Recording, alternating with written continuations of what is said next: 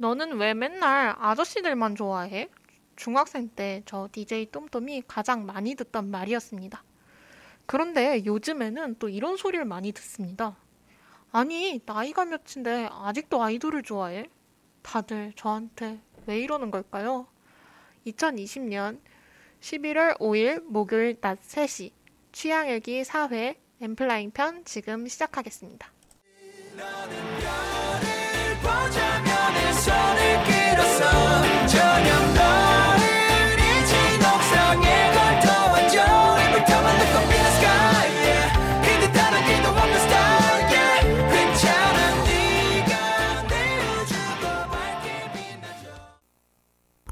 네 오프닝 곡으로 엠플라잉의 옥탑방 듣고 오셨습니다.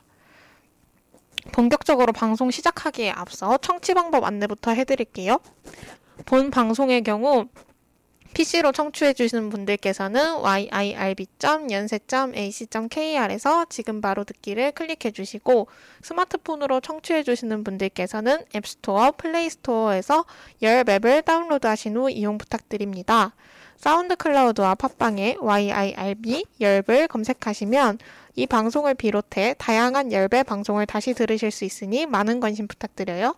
또 저작권 문제로 다시 듣기에서 제공하지 못하는 음악의 경우 사운드 클라우드에 선고표를 올려놓도록 하겠습니다. 더불어 열분 이번 학기 안전하고 즐거운 방송을 위해 마이크를 주기적으로 소독하고 모든 DJ가 마스크를 쓰고 방송을 진행하고 있습니다. 사회적 거리를 지키며 안심하고 들을 수 있는 열비 되기 위해 항상 노력하겠습니다. 네, 안녕하세요. 아, 제가 좀 늦게 와가지고, 막 택시 타고 여기까지 뛰어오느라, 그러니까 방송 준비를 할 시간이 조금 부족한 상태로 와서 정신이 지금 하나도 없어요. 네. 그리고 또 왔더니 저희 열방이 컴퓨터를 최근에 바꿨거든요. 그래가지고 제가 그 이 방송 대본을 한글 파일로 준비를 해왔는데 한글 파일을 읽을 수 있는 그런 게 컴퓨터에 안 깔려 있어가지고 그걸 설치하느라 방송을 한 2분 정도 늦기 시작했습니다. 죄송합니다. 네, 저는 DJ 똠똠의 취향일기의 DJ 똠똠이고요. 이 방송을 처음 들으시는 분들을 위해서 간단하게 소개부터 하도록 하겠습니다. 어, 저 DJ 똠똠은 2018년도 1학기부터 열을 하고 있고요. 어, 이 방송은 제가 졸업을 앞둔 앞두고 마지막 방송이에요. 그래서 저의 한풀이 방송이라고 할 수 있겠고요. 그동안 제가 덕질의 역사, 제가 어떤 덕질을 해왔는지를 신나게 수다 떠는 그런 방송이에요.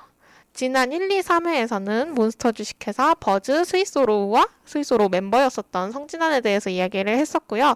오늘은 이제 엠플라잉에 대해서 이야기를 해볼 예정이에요.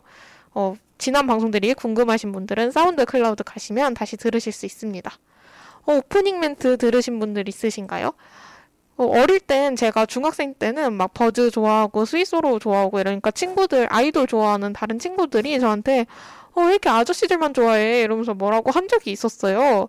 그리고 저희 엄마도 왜 우리 딸은 어, 이렇게 뭐라 그래야 되지? 평범하지 않은 취향을 갖고 있는 거지? 라는 생각을 하셨던 것 같아요. 근데 이제 대학생이 됐잖아요. 그랬더니 제 주변에서 그러니까 물론 이런 말을 하는 사람들은 굉장히 남의 취향에 대한 배려가 없는 사람들인 거죠. 그렇지만 이런 사람들이 꼭 있어요. 어딜 가나 좀 어. 남 걱정한답시고 듣기 싫은 소리 하는 사람들 있잖아요. 그런 사람들이 이제 저한테 어뭐나 네가 나이가 몇 갠데 아직도 아이돌을 좋아해 이렇게 얘기를 하는 거예요. 진짜 황당하죠. 저는 다, 제 사람들이 다 제발 저를 내버려 두고 제가 좋아하는 걸 할 수 있게끔 냅뒀으면 좋겠어요. 어차피 그 사람들이 뭐라고 하든 뭐라고 하지 않든 전 제가 좋아하는 거 하고 살 거거든요. 네. 어, 그래서 제가 요즘 좋아하는 아이돌인 엠플라잉이 오늘의 주제입니다. 엠플라잉은 지금 현재로서는 제가 좋아하는 유일한 아이돌 그룹이기도 해요. 제 아이돌 멤버 한 명, 뭐, 어떤 그룹에 누구, 이렇게 관심을 갖는 경우도 있긴 하지만, 그리고 아이돌 산업 전체에 관심이 많은 편이기도 하지만, 지금 제가 덕질을 하고 있다. 이 그룹을 난 좋아한다. 라고 말할 아이돌 그룹은 엠플라잉 밖에 없는 것 같아요. 오늘도 하고 싶은 얘기가 너무너무 많아가지고, 음, 어떻게 내용을 추릴까 하다가 철저하게 제 위주로 내용을 추려봤습니다. 그래서 제가 하고 싶은 말은 하고, 아닌 건 안 하고, 뭐, 이 활, 어, 엠플라잉 이런 활동도 했었는데 왜 이건 안 다뤄져요? 어, 제가 그냥 관심 없으니까요. 그런 식으로 방송 진행해 보도록 하겠습니다. 어, 그리고 지금 현재 듣고 계신 청취자, 실시간으로 듣고 계신 청취자분들께서는 혹시나 음향이나 어떤 것들이 문제가 있을 때 바로바로 바로 얘기해 주시면 좋을 것 같고요. 또 제가 하, 오늘은 엠플라잉이라는 그룹 자체보다는 엠플라잉을 덕질하면서 제가 아이돌 덕질을 어떻게 했는지 이런 얘기를 더 많이 할 것 같거든요. 그래서 공감 가는 게 있다면 언제든지 채팅창에 자유롭게 남겨주시면 좋겠습니다. 네, 그럼 일단 간단하게 그룹 소개와 멤버 소개부터 하도록 하겠습니다. 엔플라잉은 2015년 5월 20일에 데뷔를 했고요.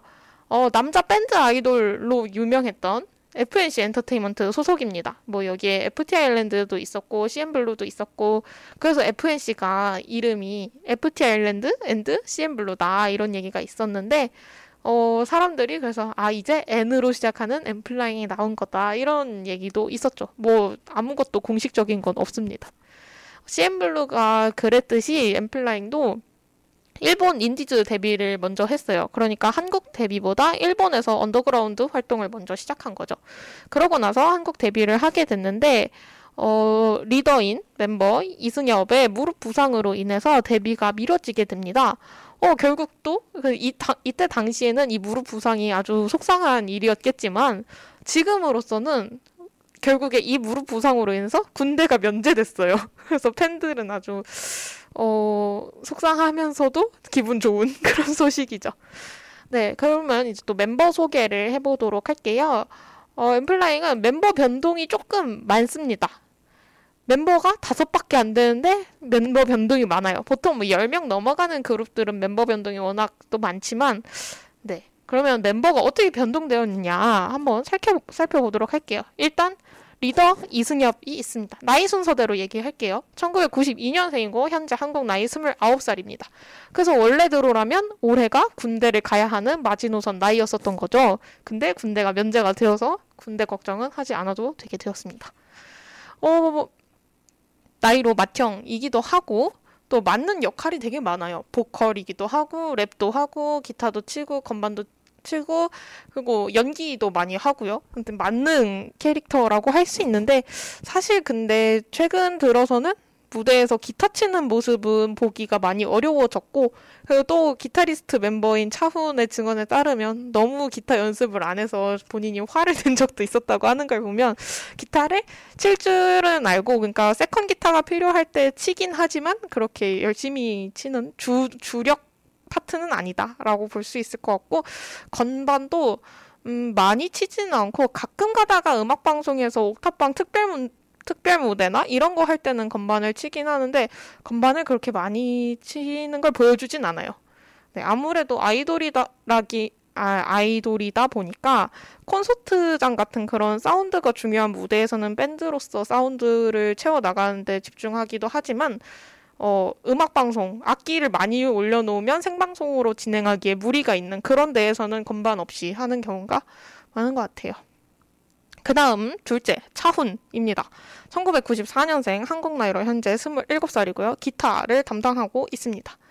네, 본인을 고양이가 아니라 보면미라는 종족이라고 주장하곤 합니다. 좀 특이하죠? 네. 저의 차애이기도 해요. 갑자기 아, 근데 사실 엠플라잉은 제가 최애 차애가 누구다라고 딱 잘라서 말하기가 물론 있긴 있어요. 더 좋아하는 멤버가 있긴 한데 음, 다 좋아해요. 다섯 명 다 좋아해서 사실 의미가 크게 없습니다. 그냥 어, 돈이 너무 없을 때 굿즈를 누구 걸 먼저 살 거냐 이런 정도의 차이인 거지. 네. 그 다음에 셋째 김재현. 김재현도 차원과 동갑입니다. 1994년생이고 27살이고요. 드럼을 치고 있습니다. 옥탑방 드럼캐라는 영상 유튜브에서 보신 분들 있을 거예요. 어, 케이팝 아이돌에 좀 관심이 있다 하시는 분들은 추천 영상에 많이 떴을 걸로 알고 있습니다. 등 그걸로 많이 유명해졌고 그리고 레인보우 김재경의 동생이기도 해요. 음, 그리고 차훈이랑은 사실 둘째, 셋째라고 하기가 조금 애매한 것이 둘이 생일이 3일밖에 차이가 나지 않습니다. 네. 그러고 나서 이제 넷째 유혜승이 있습니다. 1995년생이고 한국 나이로 26살.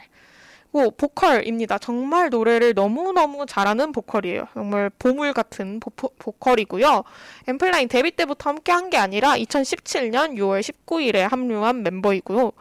음, 원래는 막, 처음 들어왔을 때만 해도 막내였었습니다. 왜 막내였었냐? 바로 멤버 서동성이 청, 그 2020년 1월 1일에 합류를 하기 때문인데요. 서동성은 그럼 누구냐? 1996년생, 한국 나이 25살이고, 베이시스트입니다. 베이시스트가 공석이었었는데, 거길 채우게 된 멤버예요.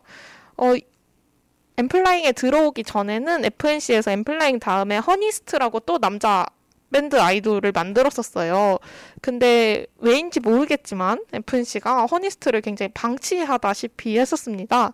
그래서 오갈 데 없는 신세였었는데 허니스트가 방치된 상태에서 결국에 해체를 하게 되고 그래서 이제 엔플라잉에 들어오게 되었습니다. 멤버들이랑 같이 연습생 생활도 오래 하고 했기 때문에 다 친한 사이고 또 베이스를 열심히 치는 친구이기 때문에 멤버들의 의견으로 영입하게 됐다고 해요.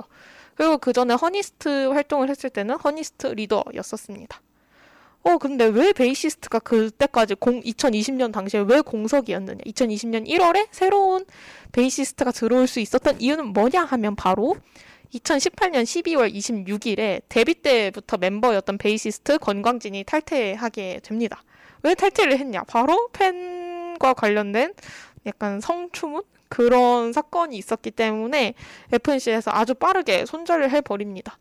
여기서 약간의 의문은, 음, CN블루의 어떤 멤버 있잖아요.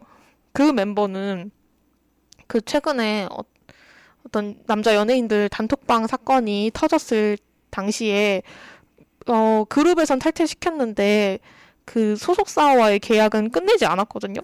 그리고 최근에 또 FNC의 어떤 걸그룹이 왕따 논란이 심했었잖아요. 그래서 그 왕따 가해자로 지목된 멤버가 그룹에선 탈퇴했는데, 근데 그 멤버 역시 소속사와의 계약은 끝내지 않았어요. 근데 아무래도 이때 당시에 2018년 당시에 엠플라잉이 워낙 안 유명한 그 CN블루나 그 걸그룹에 비해서는 좀 인지도가 떨어지는 그룹이었어서 그런 건지 모르겠는데 더 데리고 있어봤자 효용 가치가 없었다고 느낀 걸까요? 아무튼 이 멤, 권광진이라는 멤버는 탈퇴와 동시에 소속사와의 계약도 끝내버립니다. 지금 현재는 아마 군대에 가 있는 걸로 알고 있어요. 네. 근데 저는 사실 이 멤버를 그렇게 좋아했던 적이 없기 때문에 이 멤버가 탈퇴할 당시에 큰 충격은 없었어요. 와, 그냥 쓰레기 나가네? 이런 느낌이었고, 음, 그리고 그냥 남겨진 멤버들이 너무 가엽다? 그런 생각을 했었죠. 저, 그, 밴드인데, 베이, 밴드에 베이스 사운드 없으면 엄청 허전하거든요. 그런 거에 대해서 되게 걱정이 많지 않았을까? 그리고 함께 오랜 시간 연습생 생활을 한 멤버가 그 팬과의 그런 불미스러운 일로 탈퇴를 했다고 하니 얼마나 싱숭생숭했겠어요. 음, 네. 그렇습니다. 그 다음에 이제 일본 indies, 아, 그, 이제 전반적인 멤버 소개를 끝났으니까 늘 하던 대로 연도별로 이 그룹이 어떤 활동을 해왔는지 좀 짚어보려고 해요. 어, 일단 일본 indies 데뷔부터 보면요. 2013년 10월 1일에 싱글 1집을 내고 2014년 1월 1일에 싱글 2집을 냅니다. 그러고 나서 원래 한국에서 2014년에 데뷔를 하려고 했었는데 세월호 사건이 있어서 데뷔를 미뤘고 그러고 나서 또 이제 멤버 이승엽이 무릎 부상으로 데뷔를 또 한 번 미뤄서 결국에 한국 데뷔는 2015년 5월 20일 미니 앨범 1집 기가 막혀로 데뷔를 하게 됩니다. 어, 타이틀곡이 기가 막혀고요. 수록곡으로는 원앤올리, 가슴이 놀래, 올인, 1분 이런 노래들이 있었어요. 이 가슴이 놀래라는 노래는 제가 이때 당시에 길에서 들었었던 기억이 나요. 제가 이거를 막 엠플라잉이란 그룹을 이때 몰랐었거든요. 2015년 당시에는. 근데 그 가슴이 놀래라는 곡을 길에서 들었는데 가슴이 노래로 들은 거예요. 제가 가사를. 그래서 음, 저 노래는 대체 뭔데 자꾸 자기 가슴이 노랗다고 외치는 거지? 이상하다라고 생각을 했었던 기억이 있습니다. 네. 그리고 제가 2015년에는 고3이었었는데 이때는 어 다른 아이돌 그룹 좋아하는 그룹이 있었어요. 근데 그 아이돌 그룹 지금은 탈덕했거든요. 그렇게 탈덕을 하게 될 줄 알았으면 차라리 2015년부터 엠플라잉을 좋아할 걸 그랬다라는 생각이 나중에 들더라고요. 사람 일이라는 게 뭐 미래에서 과거를 조종할 수 있는 게 아니니까요. 너무 안타깝게도 그렇습니다. 그리고 데뷔 때부터 팬이라고 그러면 왠지 멋있지 않아요? 내가 2015년부터 엠플라잉 좋아했어. 막 이렇게 그 옥탑방이 1위 했었잖아요. 그때 왠지 오 옥탑방 노래 너무 좋더라. 누가 그런데 어나 엠플라잉 2015년 데뷔 때부터 좋아했잖아. 이러면 왠지 멋있잖아요. 그래서 2015년부터 엠플라잉을 좋아했으면 참 좋았을 텐데 라는 생각을 했습니다. 정말 무슨 생각인지 모르겠지만. 그리고 2015년 10월 22일에는 싱글 1집 론리 라는 앨범이 나오고요. 타이틀곡은 역시나 론리고 수록곡은 낙낙이나 뻔뻔 이런 노래가 있습니다. 음, 지금 2015년에 이 미니 앨범 하나와 싱글 앨범 하나 얘기를 했는데 어, 이 기가 막혀라는 노래가 데뷔곡, 한국 데뷔곡이잖아요? 그래서 기가 막혀가 어떤 분위기인지 여러분에게 아주 살짝 들려드리려고 해요. 한번 들어볼게요. 앞부분만 살짝 들을 거예요. Bass, drum, rhythm 위에 mic, guitar, player, this is I'm flying out of control. 조정 불가, hold up, hold up, you know who we are. Yo yo, this is I'm flying sensations. 네, 뭐 대충 이런 노래입니다. 그러니까 되게 그 FT 아일랜드나 CM 블루를 떠올렸을 때 생각나는 그런 아이돌 밴드의 이미지랑은 사뭇 다른 부분이 있죠. 어, 힙합 과 락을 접목시킨 뭐 그런 음악을 추구했다라고 검색하면 나옵니다. 근데 뭐 저는 개인적으로 이 이승협의 랩하는 모습을 좋아하기 때문에 어, 이런 노래도 재밌어요. 특히 콘서트장에 가면 진짜 너무 신나요. 이런 노래 나오면. 근데 또 N.Flying 이런 노래만 하는 그룹은 아니에요. 되게 차분한 발라드 곡도 하거든요. 그러니까 차분한 아 락 발라드. 네, 차분한은 아니고 락 발라드 음악도 많이 있는데 어 2015년 당시에는 지금의 메인 보컬인 회승이가 없을 때잖아요. 근데 그때도 꽤 이런 노래들이 많이 있어요. 그 중에서 제가 좋아하는 노래인 1분이라는 노래를 1절만 한번 들어보도록 하겠습니다. Baby I can't stop Baby I can't stop 시간을 돌려 가 Baby I can't stop Baby I can't stop 네 1분이라는 노래 대략 한 1분 정도 듣고 왔습니다 아 전 왜 이런 게 웃기죠? 제 취향입니다 네. 아 근데 지금 청취자분들이 계신데 채팅창에 참여가 없어서 제가 방송을 잘 하고 있는 건지를 모르겠어요. 혹시 제 마이크 소리나 이 음악 소리 둘 중에 하나가 너무 크다. 뭘 더 키워줬으면 좋겠어요. 뭘 더 줄여줬으면 좋겠어요. 아니면 음질이 너무 지지직거려요. 이런 얘기들, 음향에 관련된 문제들 언제든지 편하게 얘기해 주시면 좋겠고요. 또 지금 제가 방송하는 내용에 대해서 공감 가는 내용이나 뭐 하고 싶은 얘기 있으시면 자유롭게 채팅창에 마구마구 남겨주시면 됩니다. 네, 그렇게 이렇게 2015년에 되게 야심차게 데뷔를 했었어요. 근데 놀랍게도 갑자기 2년간의 방치가 이루어지게 됩니다. 소속사가 왜 그랬는지 모르겠지만 갑자기 엠플라잉을 방치해버려요. 이제 막 데뷔를 했는데 가열차게 활동을 시켜도 모자랄 판에 이렇게 갑자기 이렇게 방치를 하게 됩니다. 뭐 그렇다고 활동이 아예 없었던 건 아니고요. 일본 활동은 있긴 했었어요. 그래서 어, 멤버들한테 아, 네. 일본 활동은 있긴 있었는데 근데 그렇다고 해서 이 시간이 어, 뭔가 잘 채워졌다라고 말하긴 조금 어렵고 멤버들한테는 굉장히 힘든 시간이었었던 건 사실이에요. 근데 제가 이제 저는 이 시기를 다 지나고 나서 입덕을 하게 됐으니까 제가 봤을 때는 이 시기를 기점으로 이승엽이 약간 철이 들지 않았나? 라는 생각도 했습니다. 어, 댓글창에서 여러분들이 사운드 좋다고 하시네요. 감사합니다.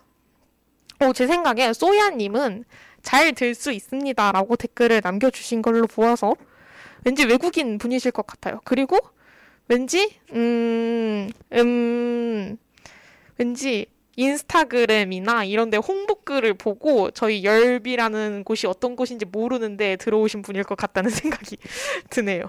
그냥 엠플라잉을 좋아서 들어오신 분은 아닐까? 라는 생각이 드는데 갑자기 말을 좀 조심해야 될 것 같은 생각이 드네요.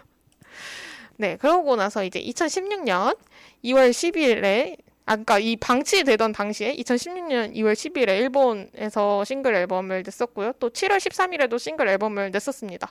아, 이 싱글 일본 싱글 앨범 Endless Summer는 제가 하, 할 얘기가 있는데 이거 뮤직비디오 N.Flying에 조금 관심 있으신 분들은 이 뮤직비디오를 꼭 보셔야 돼요. 왜냐면 이때 그 기타리스트 차훈이 흑발을 하거든요. 근데 이때 진짜 너무 잘생겼고 진짜 레전드 비주얼을 자랑합니다.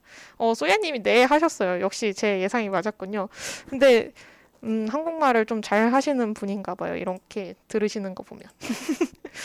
네, 그리고 나서 이제 2017년 4월 7일에 오늘 밤 주인공은 나야 나 프로듀스 101 시즌 2가 첫 방송을 합니다. 네, 저는 이 프로듀스 101 시즌 1을 너무 재밌게 봤었어가지고, 프로듀스 101 시즌 2를 자기소개 영상이 떴을 때부터 되게 관심있게 모든 그 101명의 연습생을 다 봤었어요. 근데 그때 당시에, 어, 유해승이라는 FNC 연습생이 있는데, 저는 원래 그 전까지 FNC라는 소속사에 관심이 없었거든요. 근데 이 유해승이라는 사람 딱 보고 너무 그 취향 저격을 당해 버린 거예요. 헉, 뭐야, 저 사람 너무 너무 내 취향인데 왜냐면 그 얼굴이 막 제가 이상형이라고 꼽는 것보다는 딱 저렇게 생긴 저 정도 듬직한 남자친구 있으면 좋겠다라고 생각했던 그 상이 있었는데 거기에 딱 맞는 거예요. 그래서 제가 완전 너무 응원하면서 봤었죠. 뜬금없는 얘기지만 사실 원픽은 아니었었는데 근데 제가 좋아하는 그 연습생 3명을 손에 꼽자면 그 중에서 항상 유혜승이 손에 꼽혔었어요. 어, 졸업생 피아님이 멜론이 엔썸 음원 풀어주셨 풀어줬으면 좋겠어요 하셨는데 어 맞아요 진짜 멜론은 왜 이렇게 게으른 거죠? Endless Summer 음원이 있었으면 제가 오늘 방송에서도 Endless Summer 틀었을 수도 있어요. 하, 네 근데 이 회승이가 프로듀스 101에서 생각보다 일찍 탈락을 합니다. 사람들이 안목이 없어요, 안목이. 뭐, 근데 어차피 회승이는 N.Flying으로 데뷔했으니까 상관없긴 하지만, 근데 제가 그때 혜승이가 떨어졌을 때 너무 안타까운 거예요. 그래가지고, 살면서 처음으로 아이돌한테 편지, 손편지를 써봤어요. 손, 손편지 그냥 어떻게 쓰는 건 줄도 모르고, 어떻게 보내야 되는 건 줄도 모르는데, 그냥 다짜고짜 쓴 거예요. 다짜고짜 쓰고 막 선물도 사고 막 이렇게 해서 열심히 포장을 해가지고 그냥 청담동 FNC 본사에 그냥 보내버렸습니다. 그냥 운이 좋으면 도착을 하고 아니면 말겠지 했는데 어 나중에 알고 보니까 FNC 엔터가 아이돌들 선물 금지 조항이 있더라고요. 그래서 선물을 받을 수가 없어가지고 저한테 다시 반송이 돼서 그때 제가 선물하려고 샀었던 인형 그거 아직도 제가 침대에서 잘 끼고 자고 있어요. 네. 네, 그리고 이렇게 엠플라잉에 어, 6월 달에 회승이가 합류를 해가지고 8월 2일에 미니 앨범 2집 The Real Emplying이라는 앨범이 나옵니다. 회승이가 합류하고 첫 앨범이고요. 타이틀곡은 진짜가 나타났다. 그리고 수록곡에는 Let's Get Down to It, 다행이야, 정리가 안 돼, 짠해, Are You Ready 이런 노래들이 있습니다. 제가 이때 엠플라잉 멤버들 처음 본 거였어요. 그러니까 회승이로 인해서 엠플라잉을 알게 된 거니까 이때 멤버들 얼굴을 처음 봤는데 사실 이런 말 해도 될지 모르겠지만 팬분들이 듣고 계신데 제가 이런 말 해도 될지 모르겠지만 저는 사실 처음에 어, 회승이한테 그때 손편지 썼을 때는 뭐 FNC에서 댄스 그룹으로 데뷔해도 좋고 밴드로 데뷔해도 좋고 솔로 가수로 데뷔해도 좋고 다 좋으니 항상 나는 당신을 응원하겠다 이런 편지를 썼었거든요. 근데 근데 N.Flying이 딱 합류한다는 그 기사가 떴을 때 어? 엠플라이 대체 뭐 하는 그룹이야? 왜 그런 그룹에 우리 회승이가 들어가야 돼? 약간 이런 생각을 했었단 말이에요. 왜냐면 너무 2년간의 공백기가 있었던 그룹이다 보니까 저한테는 인지도가 완전 없었던 거죠. 근데 진짜가 나타났을 때 이제 딱 봤는데 멤버들이 다 잘생긴 거예요. 그래서 어? 뭐야? 왜 이제까지 이렇게 잘생긴 그룹이 있었는데 안 뜬 거지? 라는 생각을 이때 했었어요. 소야님이 그래도 혜승에게 응원을 해주셔서 감사합니다 했는데 아 네. 소야님 방송을 들어주셔서 감사합니다. 네. 그래서 어 이제 방송을 들으시는 분들 중에서 엠플라잉을 잘 모르시는 분들도 있으니까 이 앨범이 어떤 분위기인지 노래를 조금 들려드리려고 해요. 진짜가 나타났다는 노래가 아주 흥겹고 좋기 때문에 진, 아, 근데 또 자, 완곡을 다 들려드리기에는 시간이 없어요. 제가 1시간 반이라는 시간 제한을 갖고 방송을 하는 거기 때문에 들려, 들려드릴 노래는 너무 많고. 그래서 진짜가 나타났다. 후렴 부분만 짧게 듣고 와볼게요. 진짜가 나타났다. 느낌이 좋아. 진짜가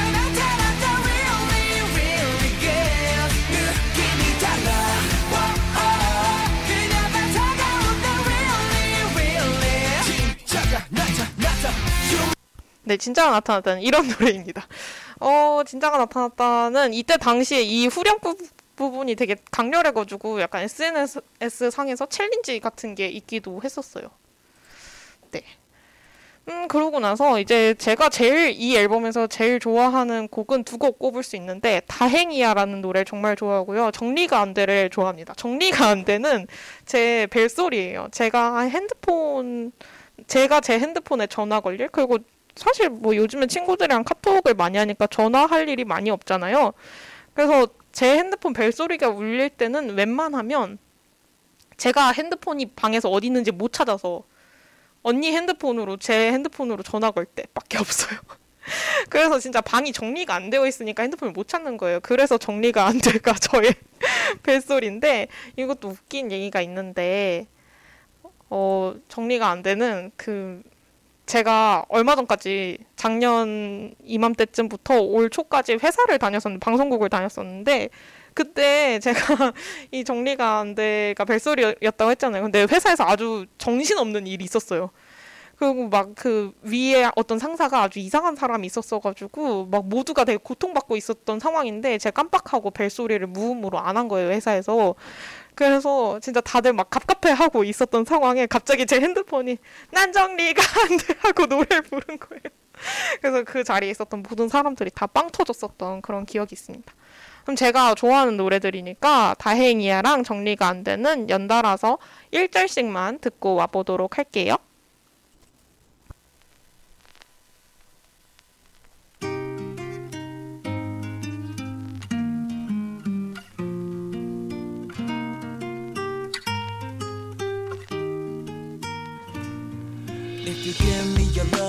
그랬더라면 지금의 비가 그칠까 사랑한다 말을 Let's go. 난 정리가 안돼. 답답해 죽겠어. 너 따위가 뭔데 날 빡치게 해. 재고 있어. 집어치워.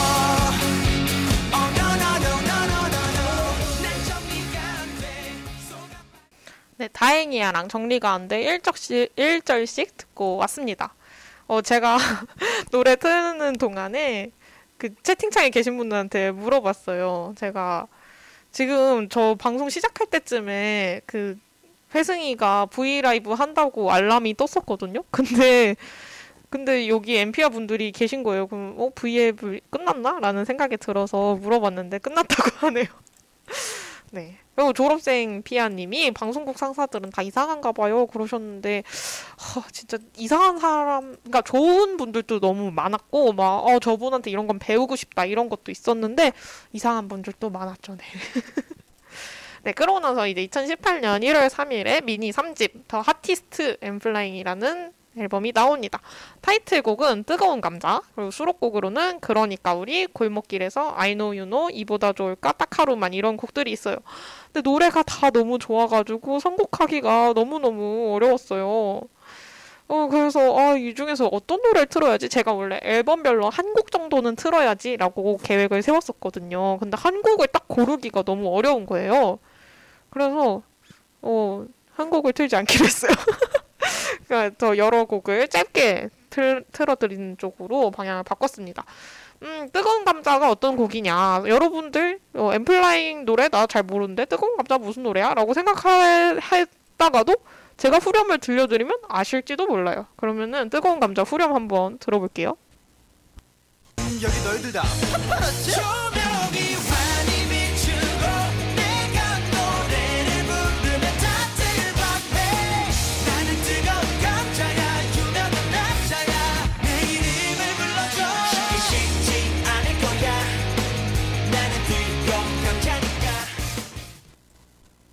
네, 뜨거운 감자는 이런 노래입니다. 어디선가 후렴 들어보신 적 있을걸요? 어, 이 노래로 인해서 엠플라잉이 강원도 감자 홍보대사가 되기도 했습니다.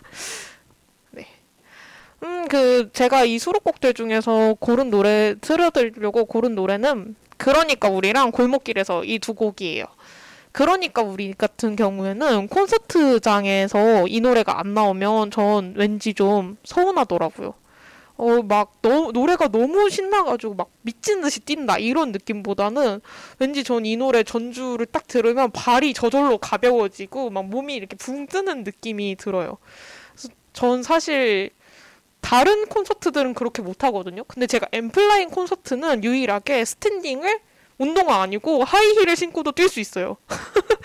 그러니까 이 사람이 뇌가 생각하기 나름이라고 하잖아요. 그러니까 이게 내 발이 지금 아프다는 것보다 내가 조금 더 높은 곳에 올라가서 오빠들 얼굴을 봐야겠다는 생각이 더 강한 거예요. 그래서 발이 별로 아프게 느껴지질 않아요. 그리고 누, 사실 엠플라잉이 너무 잘생겼단 말이에요. 본격 주접 방송. 근데 어 그러니까 눈앞에 너무 잘생긴 사람들이 있으니까 그냥 보고 있으면 기분이 좋단 말이에요. 그래서 발 아프지 않아요. 아무튼 그런 편인데 그런 와중에서도 그러니까 우리를 들으면 더막 바, 이렇게 몸이 붕붕 뜨는 그런 느낌이에요. 소야님이 이 곡을 들으면 힘이 나요 하셨는데, 오, 저도 진짜 공감합니다.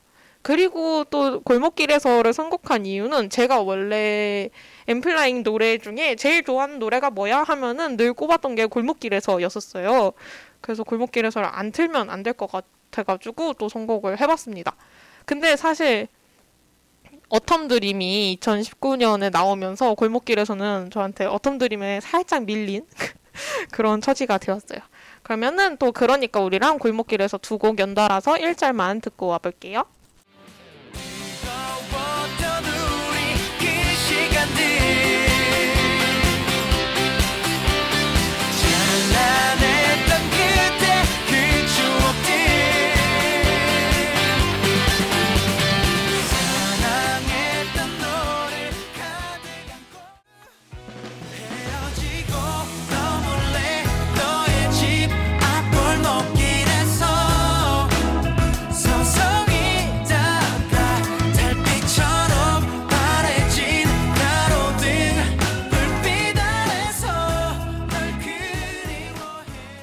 아, 골목길에서 듣고, 그, 뭐지? 그러니까 우리랑 골목길에서 두 곡 연달아서 1절만 듣고 오셨는데, 사실 골목길에서는 진짜 명곡이어가지고 완곡을 다 들어야 되는데 말이죠. 졸업생 피아님도 골목길에서는 선곡하실 거라고 믿고 있었다고요 해주셨어요. 저 골목길에서는 진짜 명곡입니다. 저희 친언니가 저 따라서 엠플라잉 콘서트를 간 적이 두 번인가 세 번인가 있었어요. 언니가 항상 콘서트 보고 나면 골목길에서 그 노래 너무 좋다고 그, 그, 그니까 딱 제목을 얘기하는 건 아니고 야, 그 노래, 노래, 뭐야, 나 이거 멜론에서 찾아서 playlist에 넣어줘. 이렇게 할 정도로 골목길에선 진짜 명곡입니다. 네. 어, 네. 그리고 노래 가사가 딱 요즘 날씨에 듣기 좋아요. 날씨가 많이 추워졌네 하로 시작하잖아요. 네. 요즘 딱입니다. 겨울이 찾아오고 있다고요? 가을 같은 건 건너뛰었어요. 요, 대한민국에 가을은 없습니다. 음, 그러고 나서, 아, 사실 제가 이 뜨거운 감자 앨범 때까지만 해도 저는 원래 회승이 개인 팬이었었어요. 나머지 멤버들 이름도 다 알고 어떻게 생겼는지도 다 알았지만 크게 뭐 아, 내가 열성적으로 덕질을 해야지 이런 마음까지는 아니었었거든요. 근데 제가 2018년 3월 달에 아 지금 만약 이 방송을 처음 듣는 분이 있는 것 같아서 제가 얘기를 하는데 이 방송은 원래 이 그룹에 대해서 자세하게 이야기한다기보다는 그냥 제가 틀고 싶은 노래 막 틀고요. 그리고 제가 하고 싶은 얘기 막 하고요. 저의 개인적인 얘기를 되게 되게 많이 하는 그런 방송이에요. 네. 아무튼 2018년 3월에 근데 제가 학교 끝나고 이 연세대학교에서 대학병원 있는 그쪽 가문 그 연세 신촌 연세로 있잖아요. 거기를 이렇게 뚜벅뚜벅 걷고 있었습니다. 아, 막 그날 되게 몸이 아팠던 걸로 기억해요. 그래서 막 상태가 안 좋았어요. 뭐 추리닝 입고 모자 쓰고 안경도 꼈었나? 그땐 제가 라식하기 전이어가지고 아무튼 상태가 아, 아니다. 라식 한수도 안경 안 끼고 있었겠네요. 아무튼 굉장히 좋지 않은 상태로, 아, 개강하자마자부터 이렇게 힘들어서 대학교 어떻게 다녔냐. 진짜 망했다, 이번 학기. 이러고 있었는데, 그 신촌에 여러분 사람 너무 많을 때 진짜 내가 걷는 게 걷는 게 아니라 사람한테 휩쓸려서 걷는 것 같은 느낌일 때 있잖아요. 그런데 그 길에서 어떤 사람이 키가 엄청 크고 옷도 화려하고 머리도 좀 그 왜 대학생들 탈색한 머리 말고 정말 비싼 샵에 가서 탈색하면 엄청 색깔 고르고 예쁘게 빠지잖아요. 그렇게 딱 정말 비싼 돈 주고 한 것 같은 머리를 한 너무 잘생긴 사람이 있는 거예요. 저 사람 뭐지?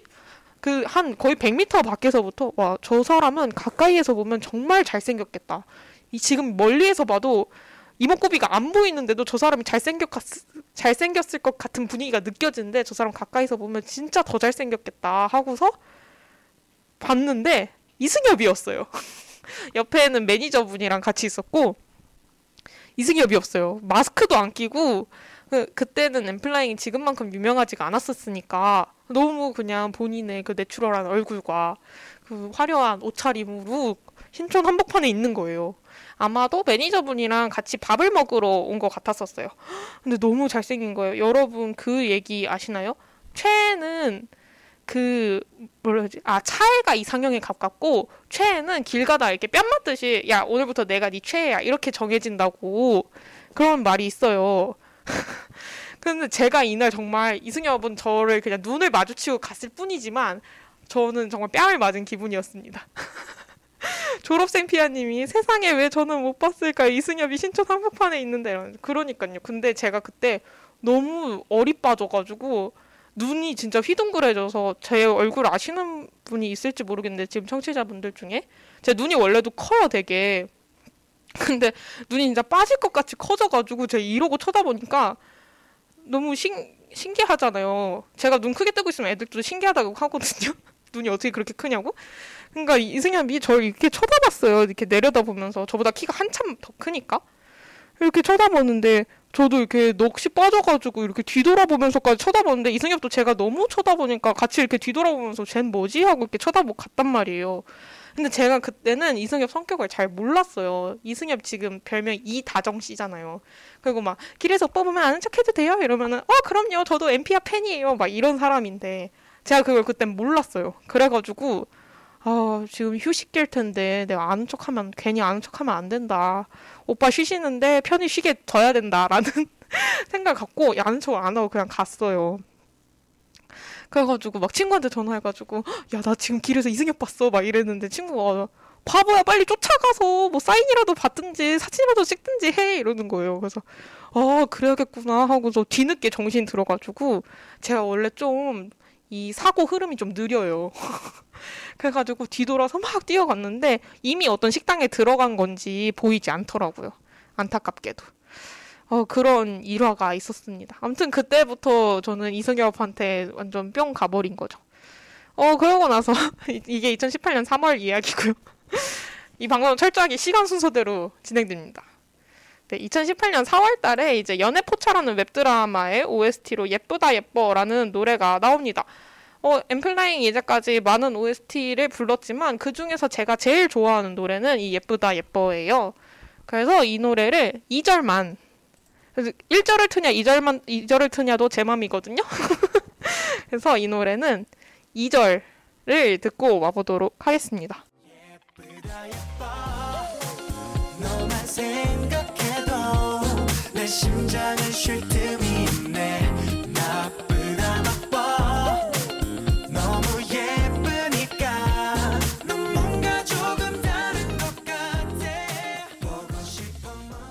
네.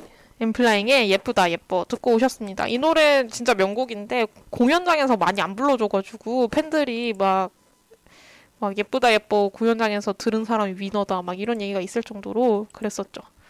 네. 음, 네, 그러고 나서 이제 2018년 5월 16일에 미니 앨범 사집 How Are You가 나옵니다. 이 앨범 티저 사진 떴을 때가 아직도 생생하게 기억나요. 진짜 다 너무 잘생겨가지고 충격받았었거든요. 제가 이제 길에서 실물로 이승엽을 봤잖아요. 그래서 안 거예요. 아, 엠플라잉은 사진, 사진으로 봐도 잘생겼지만 사진이 실물을 못 담는 그룹이구나. 실물이 5만 배 정도는 더 잘생겼구나를 깨달은 거예요. 그래서 티저 사진을 봤는데 근데 티저 사진도 잘생긴 거야. 그럼 실물로 보면 더 잘생겼다는 얘기잖아요. 그래서 헉, 믿을 수가 없다. 이것이 진정 사람의 비주얼이냐. 어, 이렇게 주접을 떨고 있는데 아무튼 어, 팬분들 다 공감하시잖아요. 무슨 마음인지. 그래서 이 사진 떴을 때 이승엽 분홍 머리, 차훈 그 하늘색, 은색 뭐 그런 머리, 거기다 김재현 분홍색 선글라스 분홍색 선글라스 맞나? 하고 막 사탕 물고 있는 사진 막 이런 거 뜨고 막 회승이 살 빼가지고 막 애가 원래 그 전까지는 동글동글해가지고 아직 좀 약간 연습생 같은 느낌이 있었는데 뜨거운 감자 때까지만 해도 그 되게 애기 같고 막 이랬는데 하얼류 때 갑자기 막 살이 쫙 빼가지고 연예인이 된 거예요 애가 그래서 너무 진짜 너무 잘생겼다 막 이렇게 생각을 했었어요. 그리고 역시나 How R U Today 뮤비를 보시면 여러분 진짜 이들의 비주얼에 감탄하게 되실 겁니다. 그 제주도 배경이랑 너무 잘 어울려요. 어, 타이틀곡은 How R U Today이고요. 수록곡으로는 Up All Night, 팔불출, Anyway, 너 없는 난이 있습니다. 이 앨범도 진짜 명반이에요. 안 좋은 노래가 없습니다. 네. 음, 수다 먼저 떨고 노래 들을래요. 어, 제가 근데 이 앨범에서 제일 좋아하는 건 사실 전 이 노래, 이 앨범 타이틀곡이 너무 좋아요. 그리고, 어, 저, 제가 수록곡 중에서 제일 좋아하는 노래는 Anyway입니다. Anyway 들으면 제가 막 사랑받는 기분이고, 제가 다 설레가지고 Anyway 되게 좋아해요. 그러고 나서 제가 이때 이 전에 이미 예매를 한 거죠.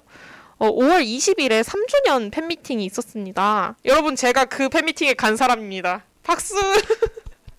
이때 사람 진짜 별로 없었어요. 진짜 눈호강 파티였고요. 와 진짜 진짜 이 이 엠플라잉을 실물로 드디어 보는구나라는 게 되게 설렜었고 그리고 여러분 3주년 팬미팅 이후로 몇 주년 팬미팅 없었습니다. 4주년 팬미팅 없었어요. 5주년 팬미팅도 없었어요. 3주년 팬미팅이 지금 현재로서 마지막이에요. 근데 제가 그걸 거의 갔다고요.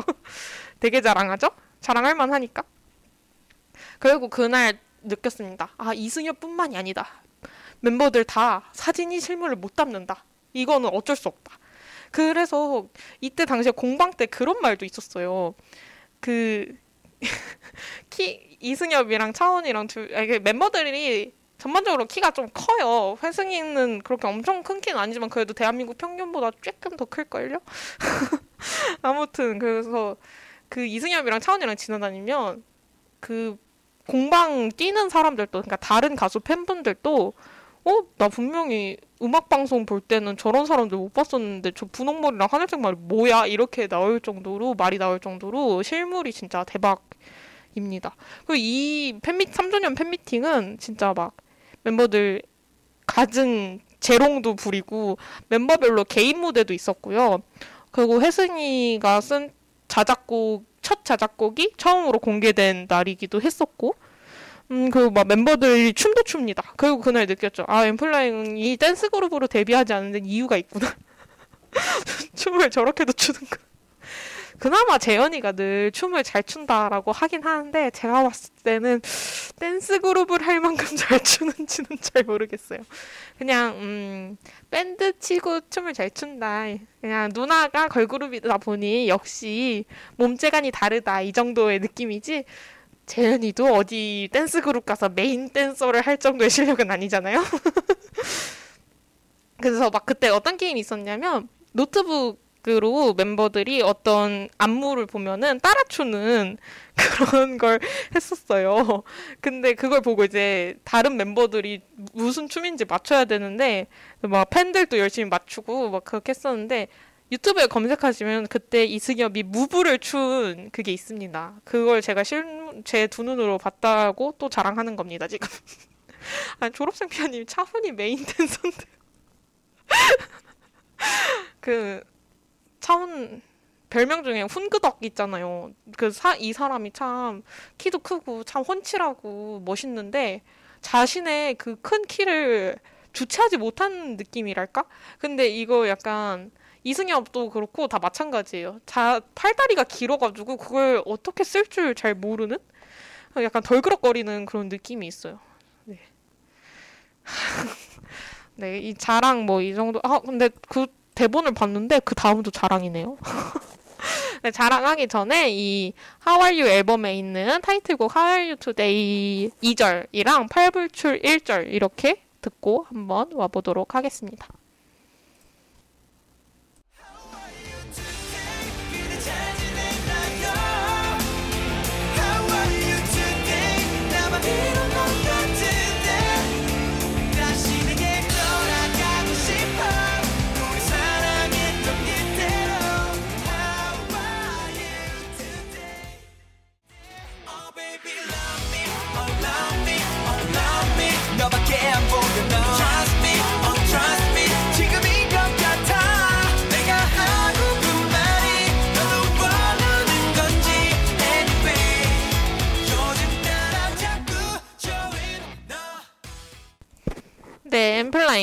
Are you today 2절과 Anyway 1절 듣고 오셨습니다. 제가 Anyway 틀 거면서 8불출 틀 거라고 말을 잘못했었나 봐요. 네, 제가 튼 곡은 Anyway였습니다.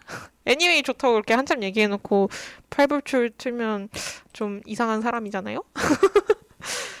졸업생 피아님이 8불출 방송 끝나고 개인적으로 들을게요 하셨는데, 네. 뭐 엠플라잉 노래는 언제 어느 노래 들어도 늘 좋잖아요. 그렇죠? 그리고 졸업생 피아님이 아까 제가 댓글 하나하나 다 읽어주는 거 부끄럽다고 하셨는데 이제 큰일 나셨어요. 이제 저의 집중 마크를 받으실 거예요. 왜냐면 지금 채팅창에 채팅 참여해주시던 분이, 그러니까 청취자 수와 별개로 채팅 참여는 소야님과 졸업생 피아 두 분만 해주고 계셨는데, 소야님이 가셨거든요? 졸업생 피아님, 저의 부담스러움을 받아주세요. 네, 그러고 나서 이제 2018년에는 콘서트가 첫 단독 콘서트를 했어요. 2018년에. 그리고 제가 그때 Summer Feeling 콘서트를 갔었고, 그 Summer Feeling 콘서트 때 예쁘다 예뻐 라이브를 하고서 팬들이 많아지고 난 이후에 한 번도 썸, 예쁘다 예뻐를 안 불러줘서 팬들이 원성이 있었던 게 기억이 나요. 그래서 막 그때 저 친한 다른 N.Fia 언니가 그 Summer Feeling 갔던 사람들이 winner다 막 이런 얘기를 했는데 제가 그때 그 앞에서 응 난 Summer Feeling 갔다 왔지 하고서 자랑을 했었던 기억이 나네요. 어 그러고 막 이때는 다른 밴드들이랑 같이 하는 합동 공연 이런 것도 했었어요. 그러니까 이게 FNC에서 하는 콘서트가 아니라 그냥 인디 밴드들 모여서 이렇게 공연하는데 N.Flying 같이 공연하는 경우들도 좀 있었죠. 이때는 진짜 팬들이 그렇게 많지도 않았고 그 3주년 팬미팅에도 거기 앉아 있는 사람이 200명도 안 됐었어요. 그러다 보니까 이 소극장에서만 공연을 하는데 그 소극장에서 standing으로 옹기종기 이렇게 서 있는 그 설렘과 오붓함이 있었죠. 이때 당시 덕질할 때는. 아, 그런 때가 있었네요. 그때 진짜 좋았는데. 진짜 막 티켓팅을 어떻게 했냐면요. 밤에 술 먹느라 티켓팅을 까먹은 거예요. 그래가지고 밤 한 12시? 뭐 티켓팅이 6시나 8시였으면 제가 한 12시에 그냥 아 남는 자리 아무 때나 가야지 하고서 켜도 전성 매진이 아니고 자리가 있는 자리가 많은 그런 때였었어요. 그래서 그냥 자리 티켓팅해서 아 번호 좀 뒤인데 생각하고 가도 공연장이 워낙 작다 보니까 아무리 번호가 뒤여도 멤버들이 제 코앞에 있는 그런 즐거운 공연들이었었죠. 그런 때가 있었습니다. 이제 다 옛날 얘기예요. 그리고 이제 2018년 9월 6일에는 아는 와이프 OST로 렛미쇼유라는 노래가 나왔습니다. 렛미쇼유도 진짜 좋은 노래예요. 안 들어보신 분이 있다면 들어보시면 좋을 것 같아요. 네, 그러고 나서 이제 FNC가 왜 이런 일을 했을까 싶은 FNC는 뭐 그런 게 워낙 많긴 한데 왜 이런 걸 할까 싶은 게 정말 많은데 그 중에 하나인 Fly High 프로젝트 가 있습니다. Fly High 프로젝트는 어떤 거냐면요.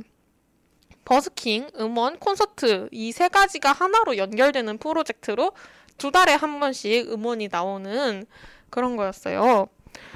그래서 이제 버스킹을 다니면서 원래 엠플라잉은 버스킹을 많이 했었어요. 그 전에도 밴드이다 보니까 밴드이고 팬덤의 규모가 그다지 크지 않기 때문에 버스킹을 마음껏 다닐 수 있었던 거였죠. 그래서 버스킹을 하고 이런 노래가 곧 나올 거예요 하고서 라이브로 들려주고 그러고 나서 음원이 나오고 그러고 나서 콘서트를 하는 아 반대인가? 콘서트 음원 버스킹인가? 갑자기 그 혼란스럽네요.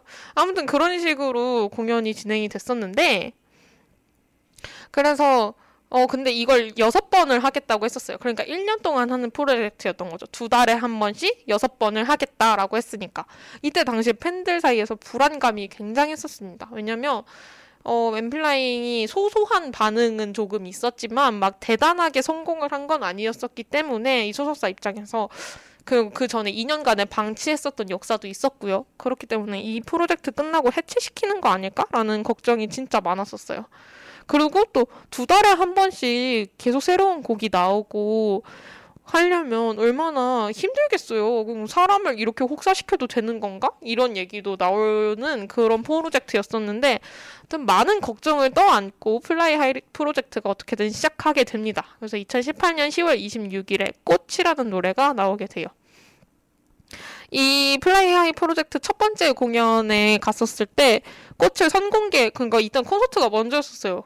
그러니까 꽃을 선공개를 했는데 노래가 진짜 너무 좋은 거예요. 그래가지고 그 공연 영상? 그런 사실 원래 공연 영상 찍지 말라고 하긴 하는데 그래도 인터넷에 찾으면 다 있잖아요. 그래서 그 공연 영상을 엄청 많이 돌려봤었던 기억이 나요. 음원이 나오기 전까지 그 며칠 사이 동안 꽃을 진짜 하루 종일 듣고 싶어가지고. 꽃도 진짜 좋은 노래였고 근데 그 사이에 이제 권광진이 탈퇴하는 일이 생긴 거예요. 원래 같았으면 2018년 12월에 두 번째 프로젝트 앨범이 나왔어야 됐는데 그게 못 나오고 권광진이 탈퇴를 하게 된 거죠. 사실 그때 다 모든 게 준비가 되어 있었다고 해요. 뭐 뮤비도 찍었었고 음원도 녹음해놨고 막 다 되어 있었는데 갑자기 일이 터지니까 뭐 뮤비도 새로 찍고 음원도 새로 녹음하고 그랬었다라고 하긴 하더라고요. 얼마나 힘들었을까라는 생각이 많이 들었습니다. 그렇게 2019년 1월 2일에 드디어 엄청난 명곡인 옥탑방이 나왔습니다. 옥탑방이 처음 나왔을 때는 FNC가 엠플라잉이 지금 같아질 거라고는 상상하지 못했었겠죠? 옥탑방은 어, 멤버 이승엽의 첫 번째 자작곡, 작사 작곡에 모두 참여한 노래였어요.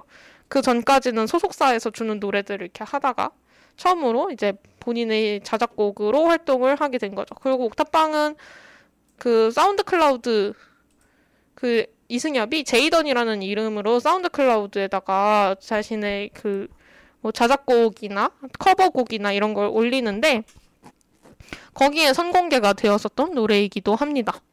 음, 그리고 제가 이 옥탑방 때 인생 첫 공방을 뛰었었던 게 기억이 나요. 그래서 그때는 진짜 아는 사람이 없었어요. 팬덤에 제가 그땐 트위터도 그렇게 열심히 할 때가 아니었었고 음, 제가 3주년 팬미팅이나 다른 그 전 콘서트들을 다닐 때 느꼈던 거는, 아, 이미 데뷔 때부터 팬들끼리 너무 친하다라는 게 느껴져가지고, 내가 저 무리에 낄 수 있을까라는 생각이 많이 들어서 되게 혼자 외롭게 공방을 갔었던 기억이 나요. 그리고 그때는 공방 가는 인원이 30명 정도? 이 정도밖에 없었어요. 특히 제가 평일에 많이 갔었어가지고, 평일이면 직장인들이 못 오는 경우가 많다 보니까 사람이 더 적은데, 그래가지고 어, 서른 명 정도가 이렇게 오들오들 그 날씨도 추워가지고 줄을 섰었던 기억이 나는데 들어가면 들어갔더니 처음 공방 갔더니 너무 행복한 거예요. 이렇게 공짜로 밖에서 한 1시간 정도 오들오들 떨면 공짜로 이렇게 가까이에서 멤버들 볼 수 있구나. 공방이 최고구나. 저는 인생 첫 공방이었거든요. 그래서 와 진짜 좋다. 이래서 사람들이 공방 뛰는구나 이렇게 생각을 했었던 게 기억이 나요. 그래서 이때부터 공방에 맛이 들려가지고 열심히 다녔었어요. 그리고 공방에 가면 손편지를 팬 매니저님들이 전해줘요. 근데 그래가지고 그때 또 막 손편지 쓰는 거에 맛들려가지고 손편지를 열심히 써서 팬 매니저 팬 매니저님께 이렇게 전달을 했었던 그런 기억도 납니다. 막 그리고 줄 서서 기다리는 동안 할 거 없으니까 거기 쪼그리고 앉아가지고 편지 쓰기도 하고 그랬었었죠. 어, 뭐 이때 당시만 해도 아주 팬덤이 자그마했어요. 작고 귀여운 팬덤이었어요. 근데 2월 17일에 갑자기 멜론 탑백에 chart in을 하게 되고 23일에는 멜론 1위를 하게 됩니다. 완전 역주행 신화를 쓰게 된 거죠. 그러고 나서 이제 다시 옥탑방 활동이 원래 끝났었는데 옥탑방 활동을 다시 하게 돼요. 그러면서 이제 3월 5일에는 더쇼 1위를 하게 되고 이게 음악 방송 첫 1위고요. 3월 17일에는 17일에는 인기가요 1위, 지상파 첫 1위를 하게 됩니다. 그 더 쇼 처음 1위 할 때 재현이가 어마어마하게 많이 울었었던 기억이 나요. 이 사실 그 멤버가 한 명 없어지고 나서 첫 활동이라서 멤버들이 걱정이 진짜 많았을 것 같아요. 팬들도 걱정을 많이 하기도 했었고. 근데 의외로 이렇게 너무 좋은 결과가 나오니까 거기에 막 데뷔하면서 지금까지 고생했던 거 막 이런 게 생각나서 더 다 그렇게 울지 않았을까라는 생각이 들어요. 그리고 이 Fly High 프로젝트 2번 두 노트 2.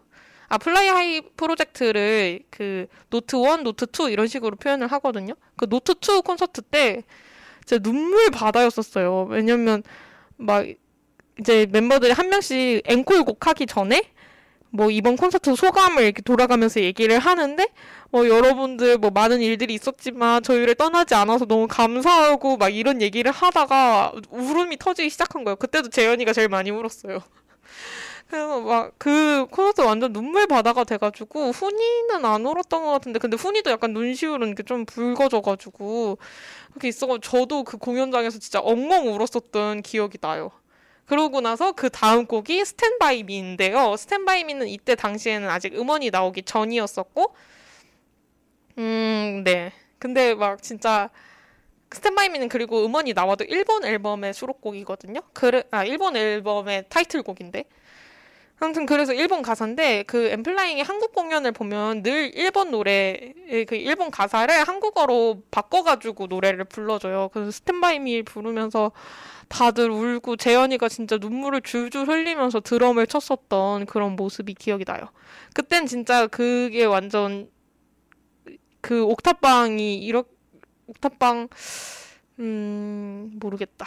옥탑방 할 때는 그때는 이렇게 잘 될 줄 모르고 있었던 상황이었던 거죠. 근데 그러고 나서 역주행을 했으니까 그 과정을 함께 해온 저로서는 진짜 너무나도 벅차오르는 순간이었어요.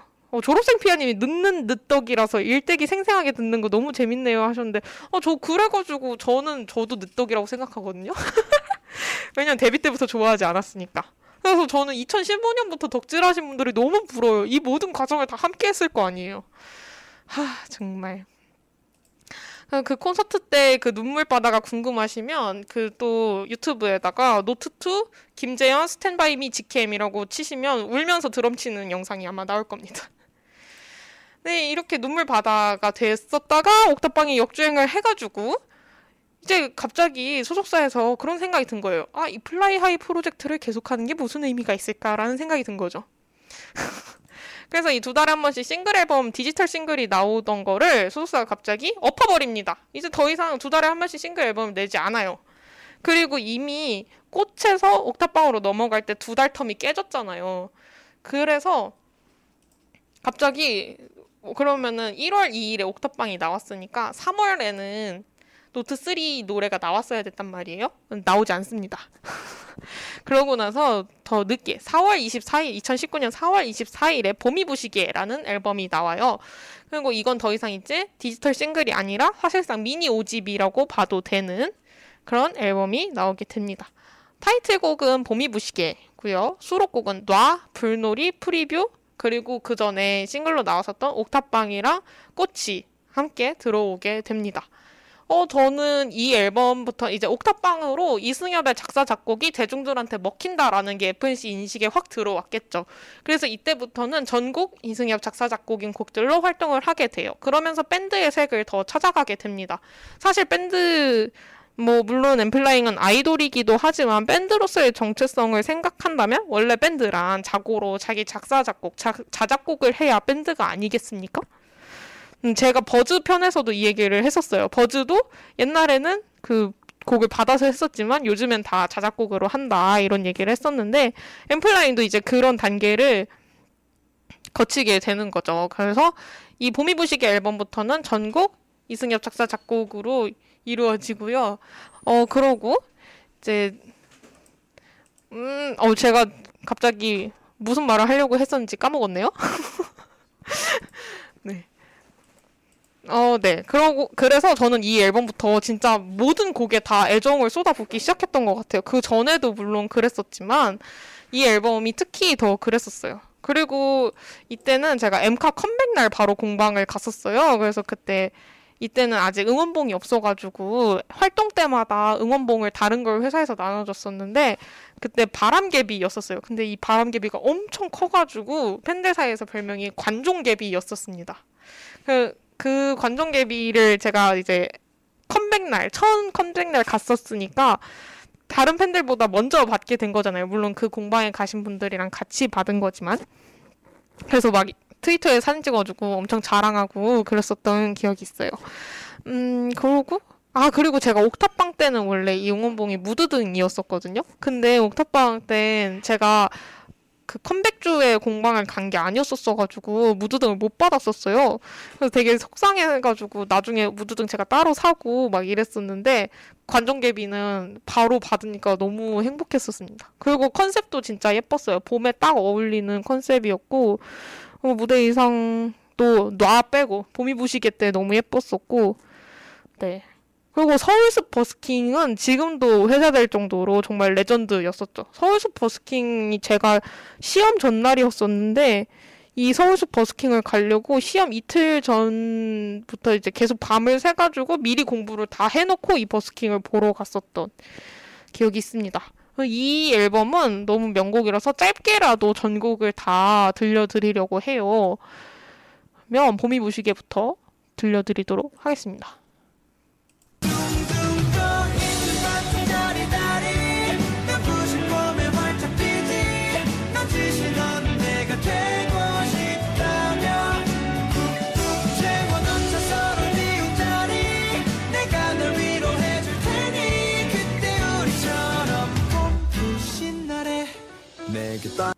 네, 봄이 부시기에는 이런 분위기의 노래고요.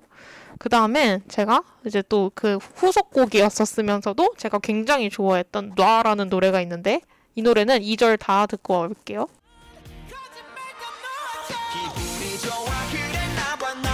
건드려내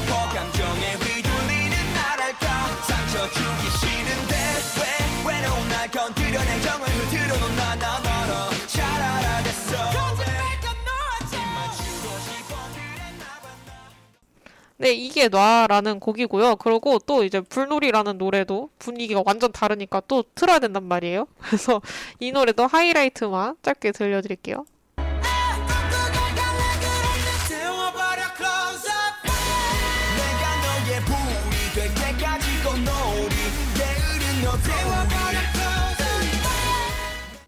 네, 정말 맛보기로 딱 이 정도만 들려드릴게요. 그러고 나서 이 앨범에서 제가 제일 좋아하는 노래는 아 봄이 부시게도 너무 좋은데 근데 아무튼 근데 Preview를 진짜 좋아해요. Preview는 선공개를 콘서트에서 꽤 오래전에 했었던 노래인데 음, 네.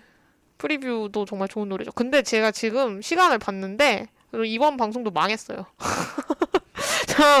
또 분량 조절에 대실패를 해가지고 제가 스위스로 편을 1탄을 2시간을 했고요. 그리고 추가 방송을 또 2시간 해가지고 합쳐서 4시간을 했거든요. 근데 지금 오늘은 제가 이렇게 제가 오늘 노래도 되게 몇 곡 안 가지고 왔고 이래가지고 어, 오늘 1시간 반 안에, 안에 그냥 다 끝낼 수 있다 이렇게 생각을 하고 왔는데 졸업생 피아님이 9분 남았는데요. 그러니까요. 근데 제 생각엔 아무래도 한 1시간의 방송을 더 해야 남은 내용을 다 할 수 있을 것 같아요. 그래서 제가 또 음, 토요일? 주말에 또 학교에 와가지고, 아, 학교에서 못하나, 토요일이면? 모르겠네. 아무튼 제가 또 시간을 내 가지고 방송을, 2탄 방송을 해야 될 것 같아요. 오늘 방송은 여기까지만 하는 게 좋을 것 같습니다. 그래서, 어, 뒷부분에 아직 일본 정규 1집 얘기랑, 막 미니 6집, 그리고, 어, 미니 7집, 그, 막, 스타라이트, 막, 불의 명곡 얘기도 해야 되고요. 할 얘기가 진짜 많이 남았거든요. 그래서 이런 얘기는 어, 내일이나 내일 모레 제가 또 시간을 내서 방송을 하는 걸로 하도록 하겠습니다. 그러면 마, 오늘 마지막 곡으로는 어, 제가 봄이 부시게 앨범에서 되게 좋아하는 노래인 프리뷰를 들려드릴게요. 이 프리뷰는 근데 그 선공개됐을 때 콘서트장에서 다짜고짜 처음 들려주면서 응원법을 막 알려줘가지고 팬들한테 강제로 하게 시켰었는데 근데 그때부터 정말 귀에 쏙쏙 박혀가지고 제가 진짜 음원이 나오기만을 기다렸었던 노래거든요. 근데 이게 아마 콘서트에서 들려주고 거의 1년 만에 앨범에 넣은 걸 거예요. 좀, 네. 되게 좋은 노래고, 저는 이만 가볼게요. 다시 듣기 방법 안내해드리고, closing 멘트 하고 가도록 하겠습니다. 여러분, 어, 이, 지금 이 방송은 SoundCloud와 팟빵에서 YIRB 열을 검색하면 다시 들으실 수 있고요.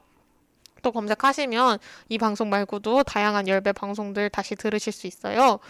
또 저작권 문제로 다시 듣기에서는 음악을 제공하지 못하고 있습니다. 그래서 제가 선곡표를 남겨놓도록 하겠습니다. 사운드 클라우드 보시면 선곡표 보실 수 있어요. 네. 클로징 멘트 하고 어, 엔플라잉의 프리뷰 듣고 오늘 방송 마치도록 할게요. 여러분, 내일도 더 사랑하세요.